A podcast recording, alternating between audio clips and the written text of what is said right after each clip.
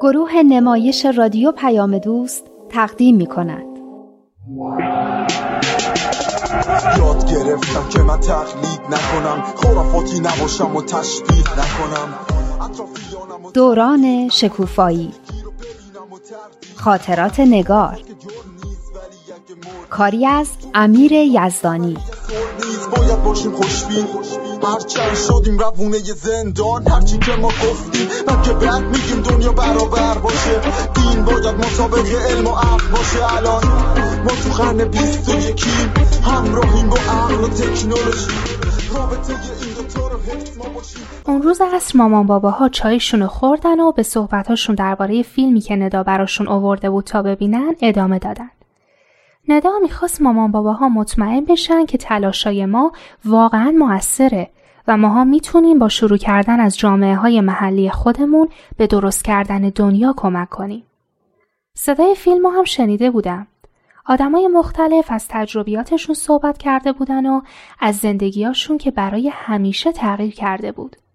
برام خیلی جالب بود اینکه تو جاهای دوری مثل کلمبیا و هند و کانادام نوجوانا همین کتابای ما رو می‌خونن و تونستن با به دست آوردن توانایی های تازه یا به قول ندا با کشف توانایی هاشون محیط خودشون و دیگران رو تغییر بدن. احساس می‌کردم طرح تواندهی نوجوانان یعنی همون طرحی که با سمانه و رکسانا و مریم و رادان تو شرکت کرده بودیم داره معنای تازه‌ای پیدا می‌کنه. این طرح یه مهمونی هفتگی نبود که با دوستامون تو شرکت کنیم و به همون خوش بگذره. کلاس هم نبود که بریم و یه چیزایی رو توش یاد بگیریم. یه چیزی بود ورای این حرفا. یه جایی بود که از خودمون انسانای توانایی می ساختیم. یه جایی بود برای کشف خودمون، کشف اون چیزایی که خداوند مثل بذر تو وجودمون گذاشته و ما می‌تونستیم پرورشش بدیم. یه چیزایی بودن که مثل جواهر توی وجودمون پنهان شده بودن و ما باید کشفشون می‌کردیم و گرد و قبارشون رو میتکندیم و از سنگ و گل بیرونشون میکشیدیم. نه فقط برای اینکه از درخشش و زیباییش لذت ببریم بلکه برای اینکه از اونا برای یه هدف بزرگ استفاده کنیم ساختن دنیا واو چه فکر عظیم و بزرگی بود احساس اون آدمی داشتم که برای اولین بار از فضا کره زمین رو دید اسم ویدیویی که ندا گذاشته بود مرزهای یادگیری بود. حالا چرا مرز یادگیری؟ یعنی تا همینجا باید پیش برن؟ شاید یعنی جلوترین نقطه. جایی که کسی تجربه قبلی نداره. گاهی تو مسیری حرکت می‌کنیم که قبلا یه عده‌ای رفتن و می‌تونن به بقیه کمک کنن تا از اون مسیر رد بشن. راه و رو بهشون نشون میدن. اما وقتی به یه مرزی می‌رسن که از اونجا به بعد و کسی قبلا نرفته همه با هم میرن جلو. اینجا مرزای یادگیری های قبلیه. جایی که از این به بعد یادگیری های تازه پیدا می‌کنن. البته این نظر منه. میشه از تهیه کننده های این مستند پرسید. ولی به نظر من اگه رهاش کنیم که هر کی نظر خودش رو داشته باشه جالب تره. شاید هم منظور از مرزای یادگیری اینه که تا حالا هر چی یاد گرفتیم بسه. از اینجا به بعد فقط باید عمل کنیم. البته معمولا تو این طرحها یادگیری و عمل با همه. از هم جدا نیست. ما از کارهایی که می‌کنیم و تجربیاتی که به دست میاریم هم خیلی چیزا یاد می‌گیریم درسته یعنی چطوری توی طرح روحی بهش میگن چرخه یادگیری مثلا ما که اینجا جمع شدیم برای کمک به رفع نیازهای جامعهمون با هم مشورت می‌کنیم. مثل اون دفعه که درباره کودکان کار صحبت می‌کردیم. یه نظراتی رو میدیم و یه صحبتهایی می‌کنیم و یه راه حلهایی هم به نظرمون می‌رسه. شاید با چند نفر دیگه هم مشورت کنیم. شاید مطالبی رو هم که فکر می‌کنیم به ما کمک می‌کنن هم مطالعه کنیم. بعد تصمیم می‌گیریم که یه کاری انجام بدیم. مثلا تصمیم می‌گیریم مثل اون پیشنهادی که اون دفعه شد مدرسه کار درست کنیم. بعد که وارد عمل میشیم با یه مشکلاتی روبرو میشیم دوباره مشورت می‌کنیم متوجه اشتباهاتمون میشیم برای حل مشکلات راههایی پیدا می‌کنیم و دوباره عمل می‌کنیم. بعد از این عمل هم دوباره دور هم جمع میشیم و مشورت می‌کنیم و کارمون رو ارزیابی می‌کنیم که چه نقاط قوتی داشته و چه نقاط ضعفی. بعد به کارمون ادامه میدیم و از این نکات استفاده می‌کنیم. به این ترتیب مرحله به مرحله جلو میریم و همینطور که جلوتر میریم کارمون پخته تر و سنجیده تر میشه. همش با یادگیری همراهه. همش هم با اقدام همراهه. هر دوش با همه. راست میگین. اینطوری هم از علم استفاده میشه هم از تجربه. فکر کنم روش خیلی خوبی باشه. خوشم اومد. اینی که فقط بشینیم و حرف بزنیم به جایی نمی‌رسه. اینکه نسنجیده و ندونسته یه کاری بکنیم اینم به جایی نمی‌رسه. هم باید فکر بشه هم عمل. جالبه که یه نفر یا یه گروهی به بقیه نمیگن چی کار کنن. همه با هم جلو میرن. دقیقا چون روی مرز یادگیری هستن. کسی قبلا اون راه رو نرفته که به بقیه بگه چی کار کنن. همه با هم جلو میرن و تجربه به دست میارن و یاد می‌گیرن چی کار کنن. البته درسته که این کارها محلیه و هر کی تو محل و منطقه خودش یه کاری می‌کنه. اما خیلی از مشکلات و مسائلی که اینها سعی می‌کنن حل کنن جاهای دیگه هم هست. همینطور که تو این فیلم هم دیدیم. خیلی از مشکلات اونجاها رو ما هم داریم. می‌خوام بگم مجبور نیستن هر کاری رو از اول شروع کنن. می‌تونن از تجربیات همدیگه هم استفاده کنن. بله حتما همینطوره. وقتی تجربه موفق یا حتی ناموفقی به دست میاد اینا نوشته میشه تا بقیه هم استفاده بکنن. گاهی این تجربیات یه جا جمع میشه و منتشرم میشه. البته شرایط و امکانات محلهای مختلف هم با هم فرق می‌کنه. شاید نشه یه کاری رو که یه جا انجام شده و موفقم بوده دقیقا یه جای دیگه تکرار کرد. اما میشه ازش الهام گرفت.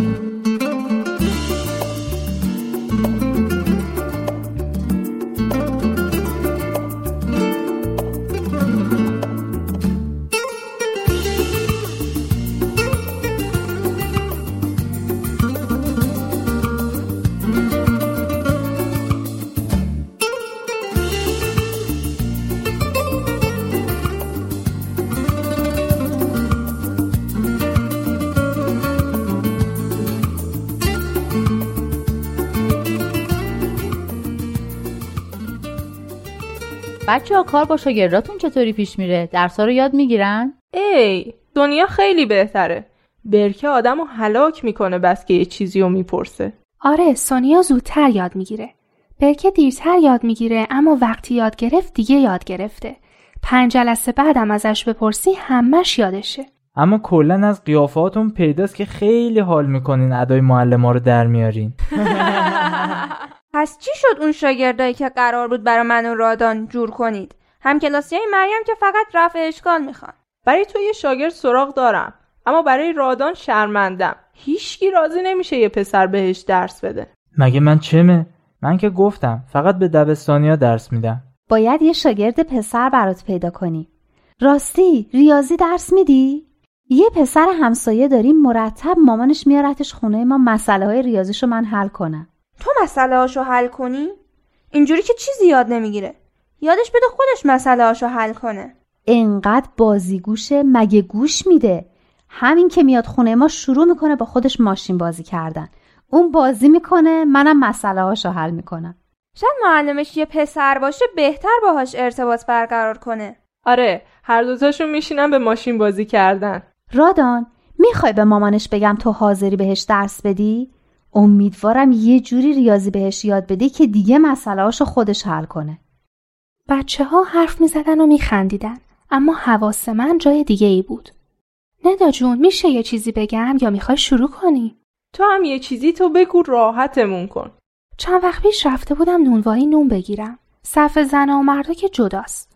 معمولا یکی از مردا رو را میندازه یکی از زنا رو. تو صف زنا فقط دو نفر بودیم. من و یه دختر کوچولوی افغانی که جلوی من وایستاده بود. اما من دیدم نونوا به چند تا از آقایون نون داد و به ما نون نداد. شاید تو صف یه دونه یا بودن. نه هر کدومشون ده بیست تا نون می‌گرفتن و می‌رفتن. حتی آقایونی که بعد از من اومده بودن هم نونشون رو گرفتن. خب پس چرا هیچی نمی‌گفتین؟ وقتی گفتم آقا نوبت ماست پرسید چند تا نون می‌خوای گفتم اول نوبت این دختره دختر افغانی گفت 20 تا نون می‌خوام. نونوام یه نگاهی بهش کرد و یه سری تکون داد و بالاخره کار اونو هم راه انداخت. حالا از اون روز به بعد هر وقت ماهگل رو می‌بینم اسمش ماهگله با هم سلام علیک می‌کنیم. خیلی دوستی خوبیه چون به قول بابام نون توش بوده. دیروز دوباره تو صف وایستاده بودم که ماهگل اومد.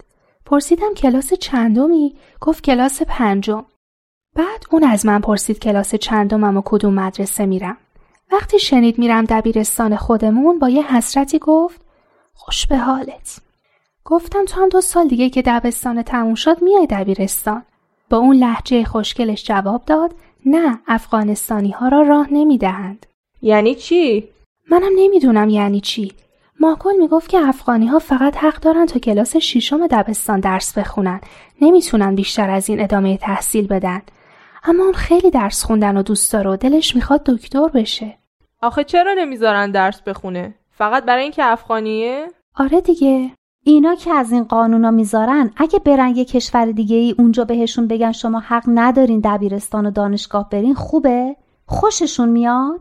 آخه چه فرقی می‌کنه ایرانی و افغانی؟ تازه اینا زبونشون هم با ما یکیه تا همین چند وقت پیش اصلا کابل و هرات و اینا جز ایران بوده همش یه کشور بوده. این دیگه خیلی زورگوییه. زورگویی نیست بیعدالتیه. آخه چرا باید بچه ای رو از تحصیل محروم کنن؟ اونم بچه که اینقدر دوست داره درس بخونه. جالبه. ما که زیادم درس خوندن و دوست نداریم یعنی دوست نداشتیم که حالا فرق کرده خلاصه ما رو به زور میفرستن مدرسه. بعد یکی که انقدر درس خوندن و دوست داره محروم می‌کنن. یعنی میشه همینطور دل بخوای به یکی گفت تو می‌تونی درس بخونی به اون یکی گفت تو نمی‌تونی؟ دل بخوایی نیست. میگن اینا ایرانی هن می‌تونن برن مدرسه. این یکی افغانیه نباید بره. چون اینجا مملکت ماست و ماها خدامون رو بیشتر دوست داریم تا غریبه ها رو. یعنی هر کشور می‌تونه هر طوری دلش خواست با مردم بقیه کشورها رفتار کنه؟ اما چطور ایرانیا که میرن کشور دیگه می‌تونن دبیرستان و دانشگاه برن؟ من که اصلا خوشم نمیاد. یه جور خودخواهیه. مثل اینایی که تو مدرسه هستن خوراکیاشون رو با بقیه شریک نمیشن میگن مال خودمونه. خب مال خودشون که هست. این اصلا با اون فرق می‌کنه. تو اگه به یکی خوراکی بدی در حقش لطف کردی. اما به نظر من این که یکی درس بخونه حقشه. اگه بذاری درس بخونه فقط حقشو بهش دادی. حق هر انسانیه که درس بخونه. اگه نذاری بهش ظلم کردی. نمی‌دونم. خب شاید بعد تو کشور خودش درس بخونه. به نظر من که فکرت خیلی اشتباهه. یعنی میگه یه کسی مثل ماهگل یا باید بره وسط جنگ و گرفتاری یا از خیر درس خوندن بگذره؟ تازه انگار اونجا درس خوندن دخترها خیلی سختتر از ایرانه. می‌دونم اشتباهه ها اما درست نمی‌فهمم چرا. آخه این امکانات کشور ماست. امکانات هر کشوری برای مردم همون مملکته. البته منم میگم یه بچه های مثل ماهگل باید بتونن هر قدر دلشون می‌خواد درس بخونن و پیشرفت کنن. فقط میگم شاید راه ندادنشون یه دلیلی داره. شاید افغانی ها رو راه نمیدن چون جا برای این همه دانش آموز نیست. خب اگه واقعا اینجوریه و جا برای همه نیست باید یه امتحانی چیزی بگیرن مثل کنکور تا هر کی بیشتر علاقه داره و استعدادش بیشتره بره مدرسه. نباید بر اساس اینکه کجا به دنیا آمده و مال چه مملکتیه دربارش تصمیم بگیرن. اینام دارن تو این مملکت زندگی می‌کنن کار می‌کنن زحمت می‌کشن. چه می‌دونم؟ مالیات میدن. راستی ها چطور کار کنن و مالیات بدن خوبه اما مدرسه رفتن براشون ممنوعه؟ ندا تو چرا ساکتی؟ تو چرا هیچی نمیگی؟ بچه ها یه بیان هست از حضرت بهاءالله که به نظرم اگه یه خورده دربارش فکر کنیم موضوع برامون روشنتر میشه. بگم؟ خب بگو داریم گوش میدیم. حضرت بهاءالله میفرمایند ای اهل عالم سراپرده یگانگی بلند شد. به چشم بیگانگان یکدیگر را نبینید. همه بار یک دارید و برگ یک شاخسار من بعضی جاهاشو نفهمیدم. آره بعضی لغتهاش سخته. سراپرده یعنی خیمه چادر. بار که یعنی میوه. دارم یعنی درخت. دار یعنی درخت؟ آره دیگه. مگه نشنیده بودی؟ مامان من که همیشه میگه بریم بیرون یه دار و درختی ببینیم. بله دارم یعنی درخت. میفرمایند این مردم دنیا خیمه یگانگی و برادری و برابری برپا شد. همدیگر رو غریبه و بیگانه نبینید. همه شما مردم دنیا مثل میوه های یک درخت هستین و برگای یک شاخه. یعنی ایرانی و افغانی با هم فرق ندارن. همون که من اول گفتم. پس نباید یه دایره دور خودمون بکشیم و بگیم یه چیزایی مال ماست که ایرانی هستیم و هر کی هم بیرونه بیگانه است و نباید اون چیزا رو داشته باشه. درسته؟ من فهمیدم دور خودمون دایره نکشیم و خودی و بیگانه درست نکنیم. آفرین خیلی قشنگ گفتی. خودی و بیگانه ای وجود نداره. پس بزنیم کف قشنگه رو. کشیدن این دایره ها و جدا کردن آدم و باعث اختلاف و دشمنی میشه. بیعدالتی و تبعیض به وجود میاره. همه اینا درست. اما رادان نمی‌خوای یه چیزی بیاریم و بخوریم؟ هلاک شدیم این پسر چیزی بهشون نگی هیچی نمیدن آدم بخوره. داداش منم همینطوره.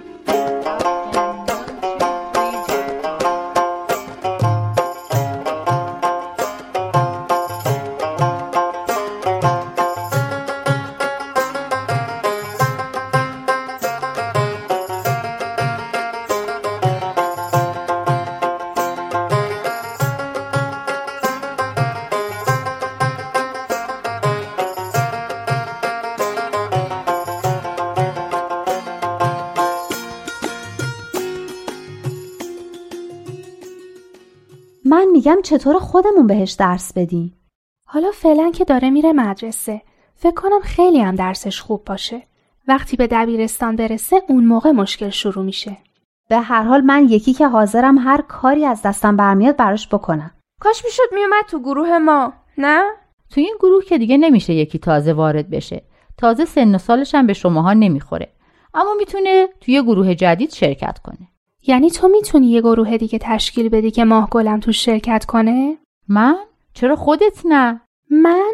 نه پس من. چرا انقدر من من می‌کنیم؟ کاری نداره. همین کتابایی که می‌خونیم و بردار و باهاش بخون. آخه من که بلد نیستم. ببین اگه یه گروه دیگه تشکیل بشه یکی از بچه های فامیل ما هم هست که خیلی دلش می‌خواد توی همچین گروهی شرکت کنه. سپنتا میاد. سپنتا دیگه کیه؟